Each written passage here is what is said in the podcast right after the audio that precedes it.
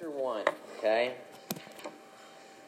Have you ever wondered if God has forgotten you? God has forgotten you.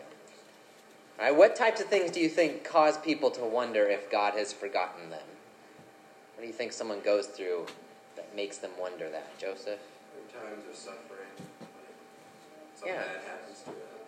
It's usually when something bad happens, right? When when times are hard and you feel like, where are you, God? I, you know, why aren't you there? Things aren't going the way that I think they should be going. Well, we're going to look at the beginning of Exodus today, chapter 1. And um, I think as we read it, we'll see that this is a scenario where the uh, Israelites would have been wondering Has God forgotten us? Has God forgotten uh, to take care of us? So let's go ahead, let's read it, and then So, Exodus chapter 1. These are the names of the sons of Israel who came to Egypt with Jacob, each with his household Reuben, Simeon, Levi, and Judah, Issachar, Zebulun, and Benjamin, Dan and Naphtali, Gad and Asher. Who's missing? Joseph, right? Why isn't he listed? He was already there, right? He was already there, okay? All the descendants of Jacob were 70 persons, and Joseph was already in Egypt. Then Joseph died, and all his brothers, and all that generation. But the people of Israel were fruitful and increased greatly. They multiplied and grew exceedingly strong, so that the land was filled with them. Now there arose a new king over Egypt who did not know Joseph. And he said to his people, Behold, the people of Israel are too many and too mighty for us. Come, let us deal shrewdly with them, lest they multiply, and if war breaks out, they join our enemies and fight against us and escape from the land. Therefore they set taskmasters over them to afflict them with heavy burdens. They built for Pharaoh store cities, Pithom and Ramses. But the more they were oppressed, the more they multiplied, and the more they spread abroad. And the Egyptians were in dread of the people of Israel. So they ruthlessly made the people of Israel work as slaves, and made their lives bitter with hard service in mortar and brick, and in all kinds of work in the field. In all their work, they ruthlessly made them work as slaves.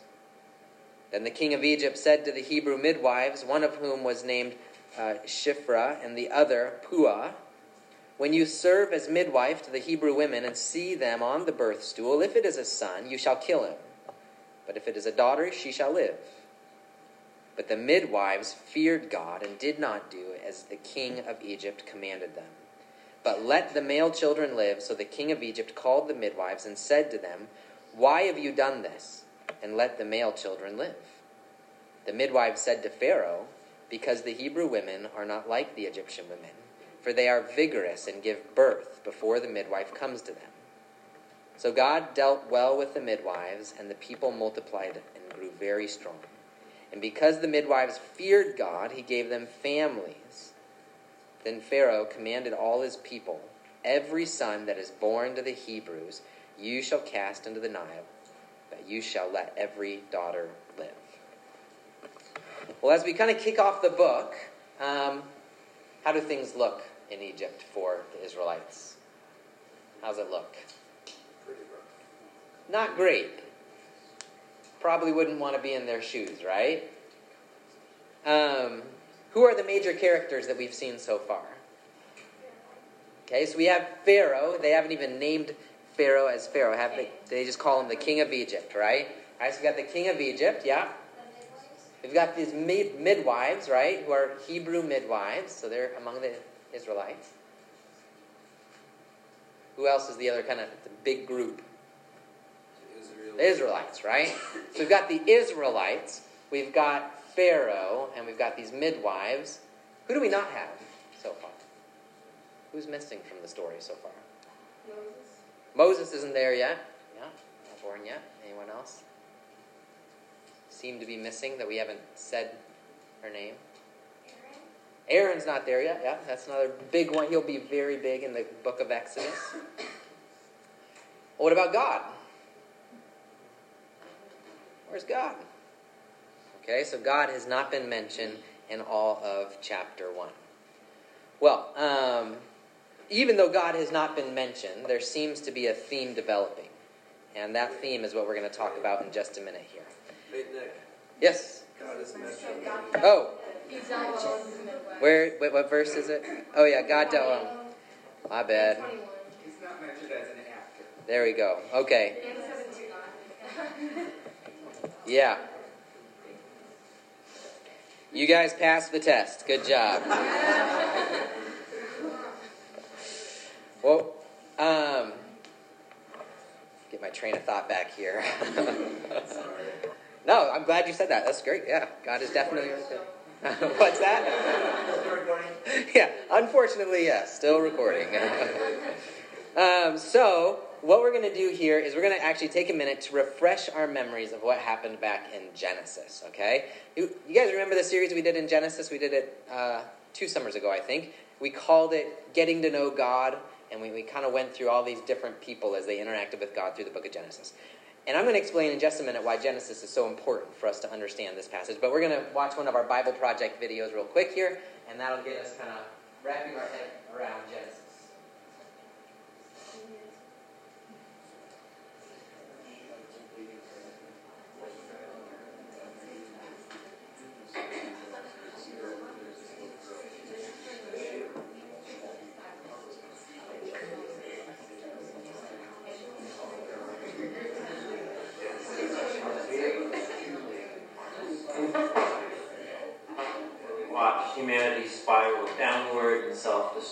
And it ends in the Tower of Babel, where a rebellious humanity is scattered by God. Then the second part of Genesis zooms in and focuses on just one family. And right in the middle is this story that links the two parts of Genesis together and helps us understand what the whole book is all about. So how do we get from the Tower of Babel to the story here in the middle? Well, after the scattering of Babel, there's this genealogy, and it follows one of the tribes all the way down to this one guy named Abram. You probably know him as Abraham.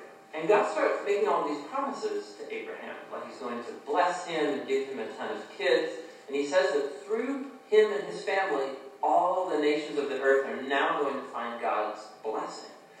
So basically, God is trying to restore humanity back to the goodness of the garden and to his original intentions for the world. So it's like his rescue plan for humanity. And that's why the whole second half of Genesis is about this one family. And so you have, you have Abraham, and then he has a son Isaac, who has Jacob, and then Jacob has 12 sons. And each generation, God renews his promise to bless them and all nations through them.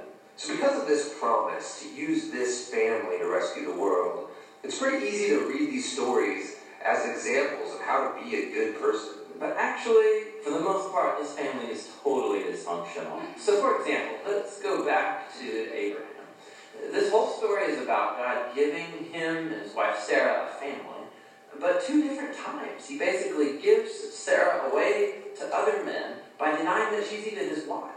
And then Sarah gets impatient about having a son, and so she makes Abraham sleep with her servant girl, which then causes all of these other problems in the family. So they get really old, and you begin to think that there's no way they're going to have a kid of their own. But then, miraculously, they do. It's Isaac. And Isaac, he has two sons, Esau and Jacob, and it seems like things are going pretty good. But Jacob, the younger brother, wants the family's inheritance, which belongs to Esau, the older brother. So he devises a plan where he's going to steal it from his father, Isaac, who, at this point in the story, is now old and blind. Which who does that? Horrible stealing blind father. Yeah, and he just takes off.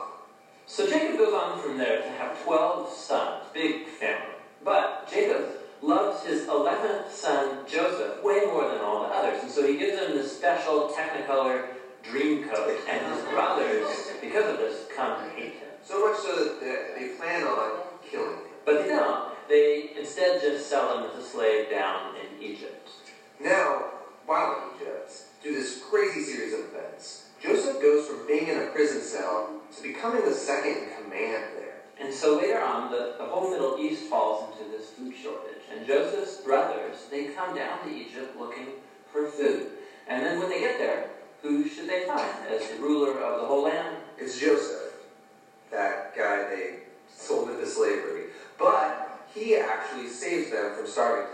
And so here you have it. These are the great grandchildren of Abraham who have done this heinous act to their brother, but God has transformed their evil into something good. And that's exactly what Joseph says here in the last paragraph of the entire book. He says, You guys planned all of this for evil, but God planned it for good, to save people's lives. Now, these words, they conclude the book because they actually summarize the message of the whole story so far. Humans keep choosing evil, and we are thinking they're, they're screwing up God's plan, but He keeps turning their evil back into good. And somehow, He's going to use this family to restore humanity back to the garden. So that's the book of Genesis. But we still don't know how exactly he's going to use his family to bring us back to the garden. Well, yeah, but this is just the first book, so that's what the rest of the Bible sets out to answer.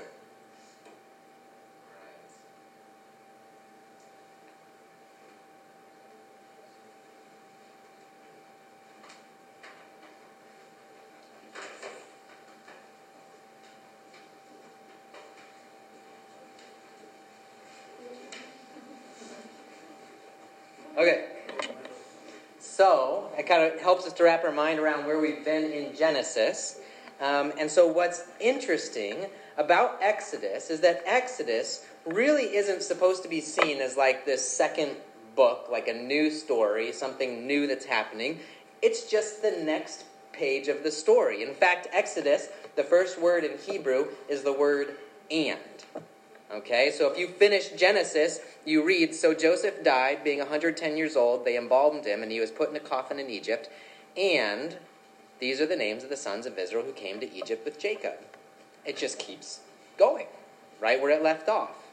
Okay, so we should see Exodus as a continuation of the story of Genesis. And as a continuation of the story, we should expect that the things we see starting in Genesis to continue through the book of Exodus. And there's one thing that I want us to look at as a strong theme throughout these books, and it is this theme of being fruitful and multiplying. Have we heard that phrase before? Yeah, we've definitely heard that phrase before. So let's go through a number of the places that phrase occurs in the book of Genesis. So if you go all the way back to Genesis chapter 1, at the very beginning, you see that this is said to all humanity. It said that God blessed them and said to them, Be fruitful and multiply and fill the earth and subdue it and have dominion over the fish of the seas and the birds of the heavens and over every living thing that moves on the earth. This is all part of God's original plan. His plan is for humanity to be fruitful and multiply and flourish. Well, we know that there's sin and they um, have kicked out of the garden, but this idea of being fruitful and multiplying, it continues. And the next time we see it is when God says it to Noah in Genesis chapter 9. There, God blessed Noah and his sons and said to them, Be fruitful and multiply and fill the earth. This is what he says right off the ark. Okay, so God's just wiped out humanity, starting over with Noah, and the promise remains Go, be fruitful, multiply, and fill the earth. Or, sorry, not the promise, the command. The command to be fruitful and multiply. Well, to Abraham, then, this idea of being fruitful and multiplying becomes a promise. Okay? So to Abraham, it says that he brought him outside and said, Look toward heaven and number the stars, if you are able to number them. And then he said to them, So shall your offspring be. In other words, you're going to have as many offspring as the stars in the sky. You are going to be fruitful and you are going to multiply. I'm going to multiply you, is what God says to Abraham. And this promise is so powerful that the next person that it's passed on to is Hagar. So Hagar is this servant woman that, that kind of disobediently Sarah gives Hagar to Abraham because she doesn't believe that she's going to have any children. And, and they have this boy Ishmael.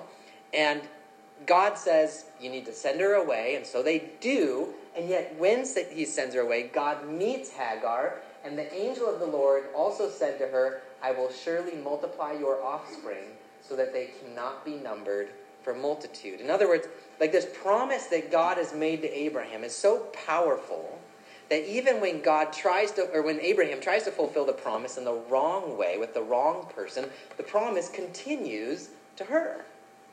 Okay, so Ishmael is going to be fruitful and multiply. But then they do trust God. They do have a, a child named Isaac. And God visits Isaac, and God says, I will multiply your offspring as the stars of heaven, and give you to uh, give to your offspring all these lands, and in your offspring all the nations of the earth shall be blessed. So he takes the promise he made to Abraham and passes it to his son Isaac. And who do you think is going to be next? Jacob, right? Isaac has a son named Jacob, and God visits Jacob in Genesis 35. God said to him, I am God Almighty, be fruitful and multiply. A nation and a company of nations shall come from you, and kings shall come from your own body. All right, so as far as themes go, this is a big one, right? If it shows up this many times, and this isn't even all the times it shows up, right? There's more times in Genesis that it shows up. This is a really big theme showing up throughout the book of Genesis. And we should expect it to continue in the book of Exodus. So let's go through the Exodus chapter 1 in four parts, okay? So part 1.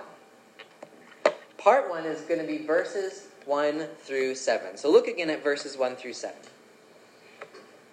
In verse 1 through 7, it says, These are the names of the sons of Israel who came to Egypt with Jacob, each with his own household. And then it gives us the names of the leaders of each of the tribe, and all the descendants of Jacob were 70 persons, and Joseph was already in Egypt.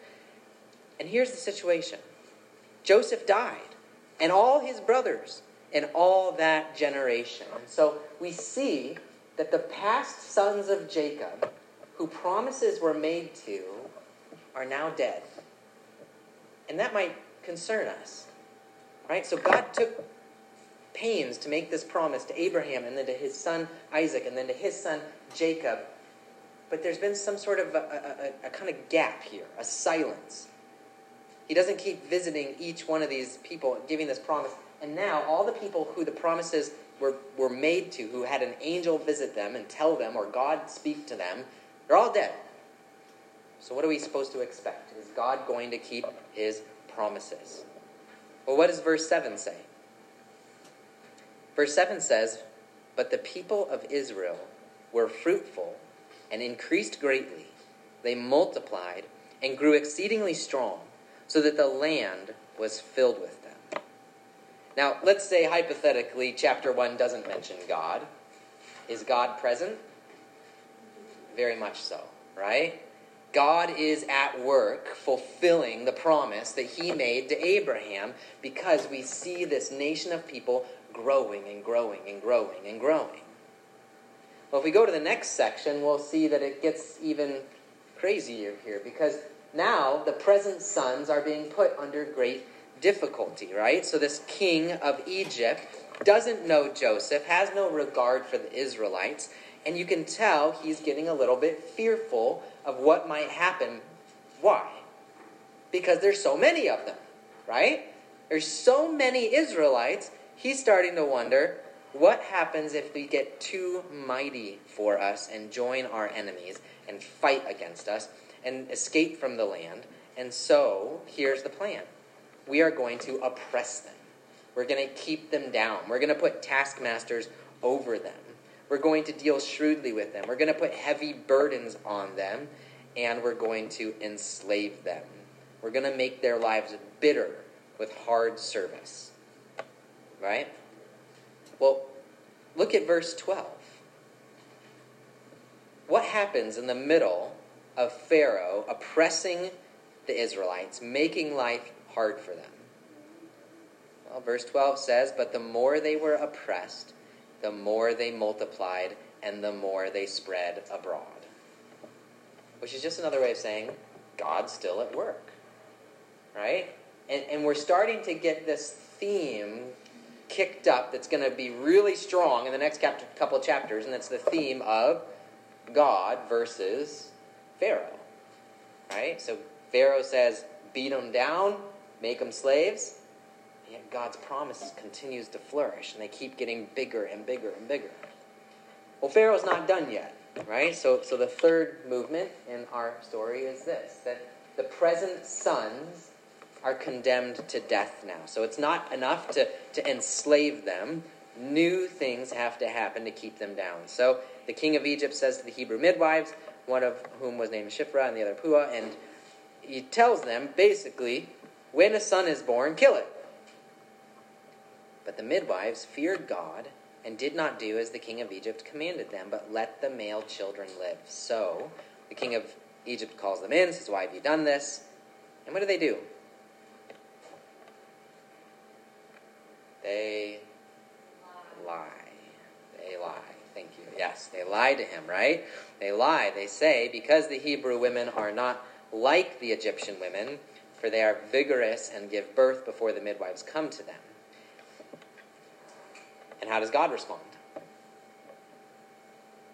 God deals well with the midwives. And the people multiplied and grew very strong, and because the midwives feared God, he gave them families. So you see that this, this most recent attack against the Israelites, the idea is we're going to now not just enslave them, we're going to kill all the male baby Israelites. And that is met with the people multiplied, the people grew very strong. Sounds like fruitful and multiply, right? And not only that, but these midwives who disobeyed Pharaoh, they also are multiplying and growing strong. They, they have their own families. So it's kind of like Israelites are just like a bunch of rabbits, right? They just there's just more and more and more of them, and, and you know there's nothing that Pharaoh can do to stop this progress of them growing and growing and growing. Well, you can imagine that verse 20, um, that God dealt well with the lying midwives, has caused some questions down throughout history, right? And I'm going to tell you that I don't have an answer to it right away here. Um, but that this is this is kind of one of those ethical questions of um, is it okay to lie sometimes, right? And you can go down all sorts of scenarios, right? I mean, you've got. I'm sure you guys. You guys. How many of you taken an ethics class? You guys take. Do they have ethics classes at your high schools? Yes. Yes. The Christian ones. Yes. Do the public high schools have any sort of ethics classes or no? There's a philosophy one. Okay. Maybe it would fall under that. I don't know. Usually the question is, you know, World War II era, Nazi Germany, you're hiding Jews. Someone comes and says, Do you have any Jews hiding here? You tell the truth? Right? Um, and, and you can take that scenario down all different directions, okay? Um, well, um, I think that this is one that we should we should think about for a little bit, but I don't think it should uh, cause us too much trouble. We, we need to remember that Exodus is narrative, and I actually don't have any notes on, on this verse. I should never have even pointed this out, so I, I don't know where I'm going. I'm just talking here. Um, yes, Doug is here. So, all right. So this is something that I have um, you know, dug into a bunch, and you know, what, what is the right thing to do in situations of seemingly ethical dilemmas? And we must remember that we live in a sinful world where, where sin has marred every aspect of our lives, and there are genuine evil people that are doing harm to others. And so, while the midwives are lying in this situation, they are trying to prevent an even greater sinful behavior, which is the murder of innocent people, right? And we'll see in other areas of the scriptures as well that, that the same kind of choice is made to not tell the truth in order to save innocent people who are certainly going to be killed. You know, we could go to Jericho, we could go to a bunch of different places. Um, and so when we as Christians, um, you know, have to deal with these types of situations, you know, you want to put the truth, you know, telling the truth way up high. Um, but if there is a situation where, you know, it's you and the Nazis who are at your door and you're hiding Jews, you know, the, the better thing to do is to save the innocent life rather than to tell the truth. So we do get into situations of ethical dilemmas because we live in a sinful world. We, we cannot live out the laws of God perfectly because this whole world is marred by sin. So that's that's where I would go with. Yeah, yeah, and I would agree with that. And I would say, um, if you're tempted to think that you're in that situation, you're probably not. All right, so if it's like tell the truth and get an F on my assignment, or lie and get an A, you should tell the truth. Okay? Or you steal something, you know, um, take a little money out of your mom's wallet, you know, well, for the greater good, namely me, my greater good, I'm going to lie about it. That's that does not apply to this scenario. okay, um, good. So that that's helpful. Um, so we see through this series of events that the past sons of Jacob, whose uh, promises were made to, are dead, and yet God promises or God is multiplying the people. The present sons are put under great difficulty, and even in the midst of that, God is multiplying the people. The present sons then are condemned to death, so they're being killed, or they're well, they're not being killed by, because the midwives aren't doing it, but they are condemned to death, and they continue to multiply. And then we get to the last verse. Uh, the future sons are put under a death sentence. So, uh, verse 22 Then Pharaoh commanded all his people, Every son that is born to the Hebrews you shall cast into the Nile, but you shall let every daughter live. Okay, so um, what's going to happen? Chapter 1 ends there. Well, based on what we've read, what should we expect to happen? What's happened at the end of each of these points? That uh, despite what Pharaoh does, they're multiply stuff. They're still going to multiply. They're still going to be fruitful and multiply. God is going to keep his promise to them, right? This promise that he made back to Abraham that he's going to make them as numerous as the sky, the stars in the sky. Now, what else did God promise to Abraham? Did he just promise he was going to give him a really big family? Or was there anything else attached to the promise? Maybe we should go back. Let's go back to Genesis 15.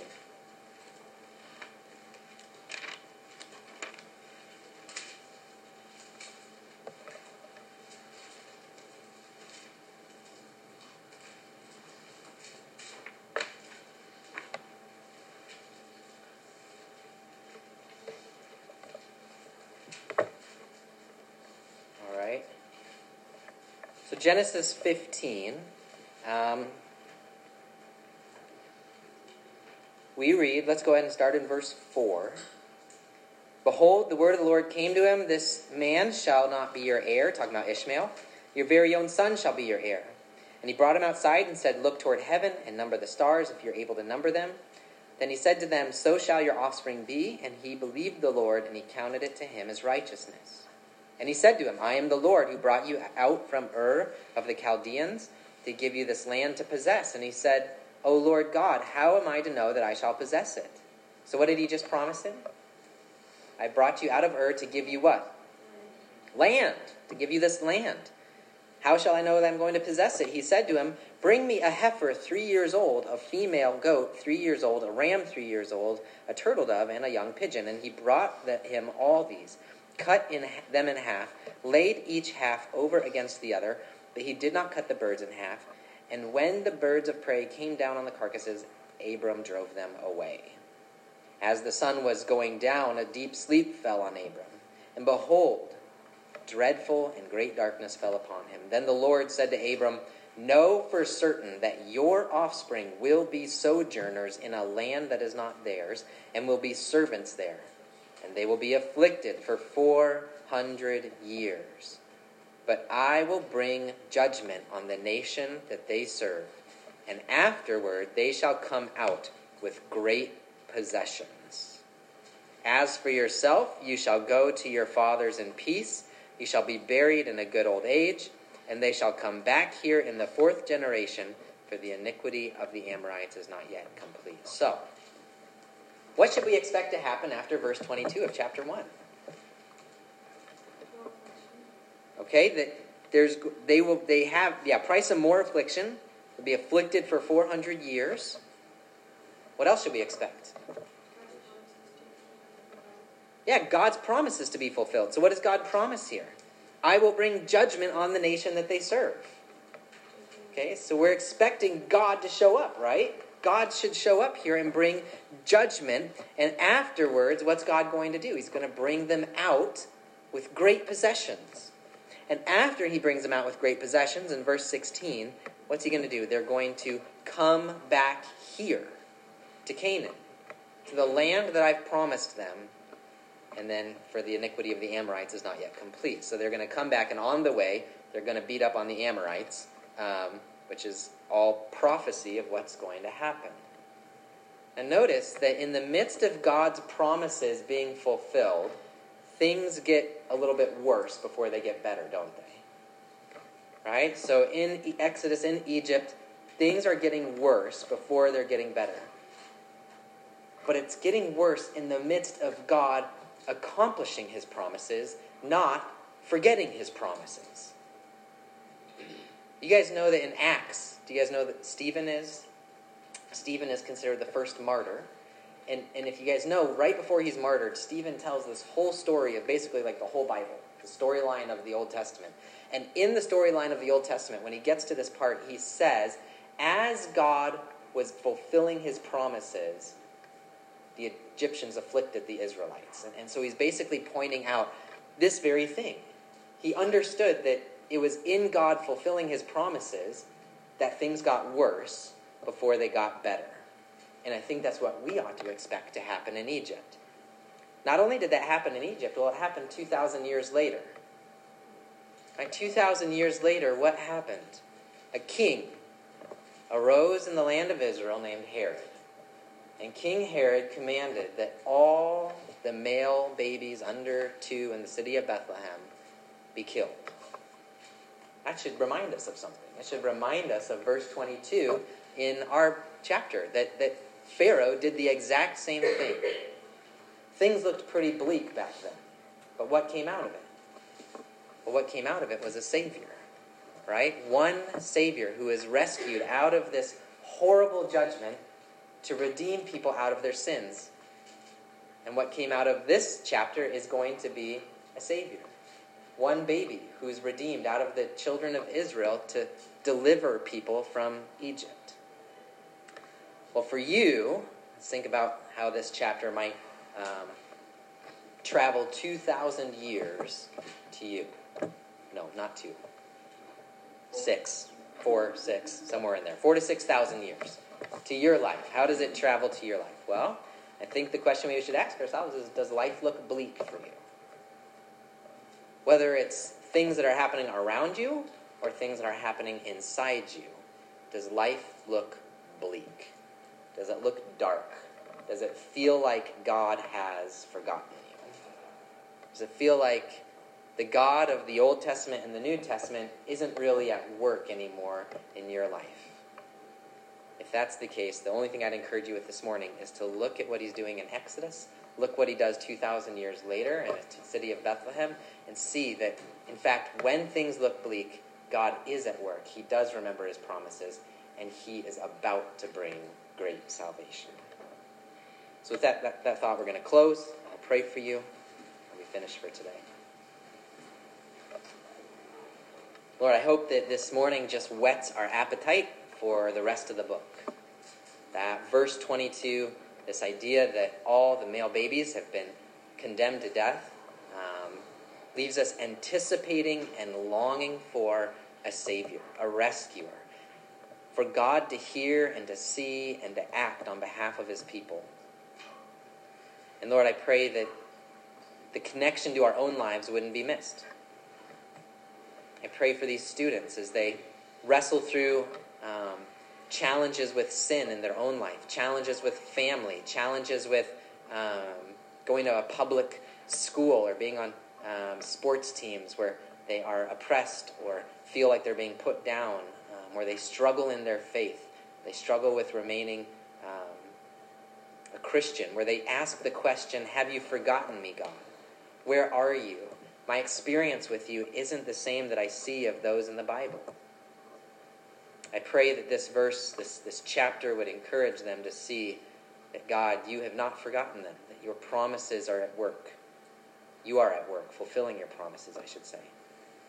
And help them to faithfully wait upon you, the great God who has shown himself uh, time and time again to be a rescuer, to come and meet them in uh, the pain and the affliction that they experience in their lives. I pray this in Jesus' name. Amen. All right.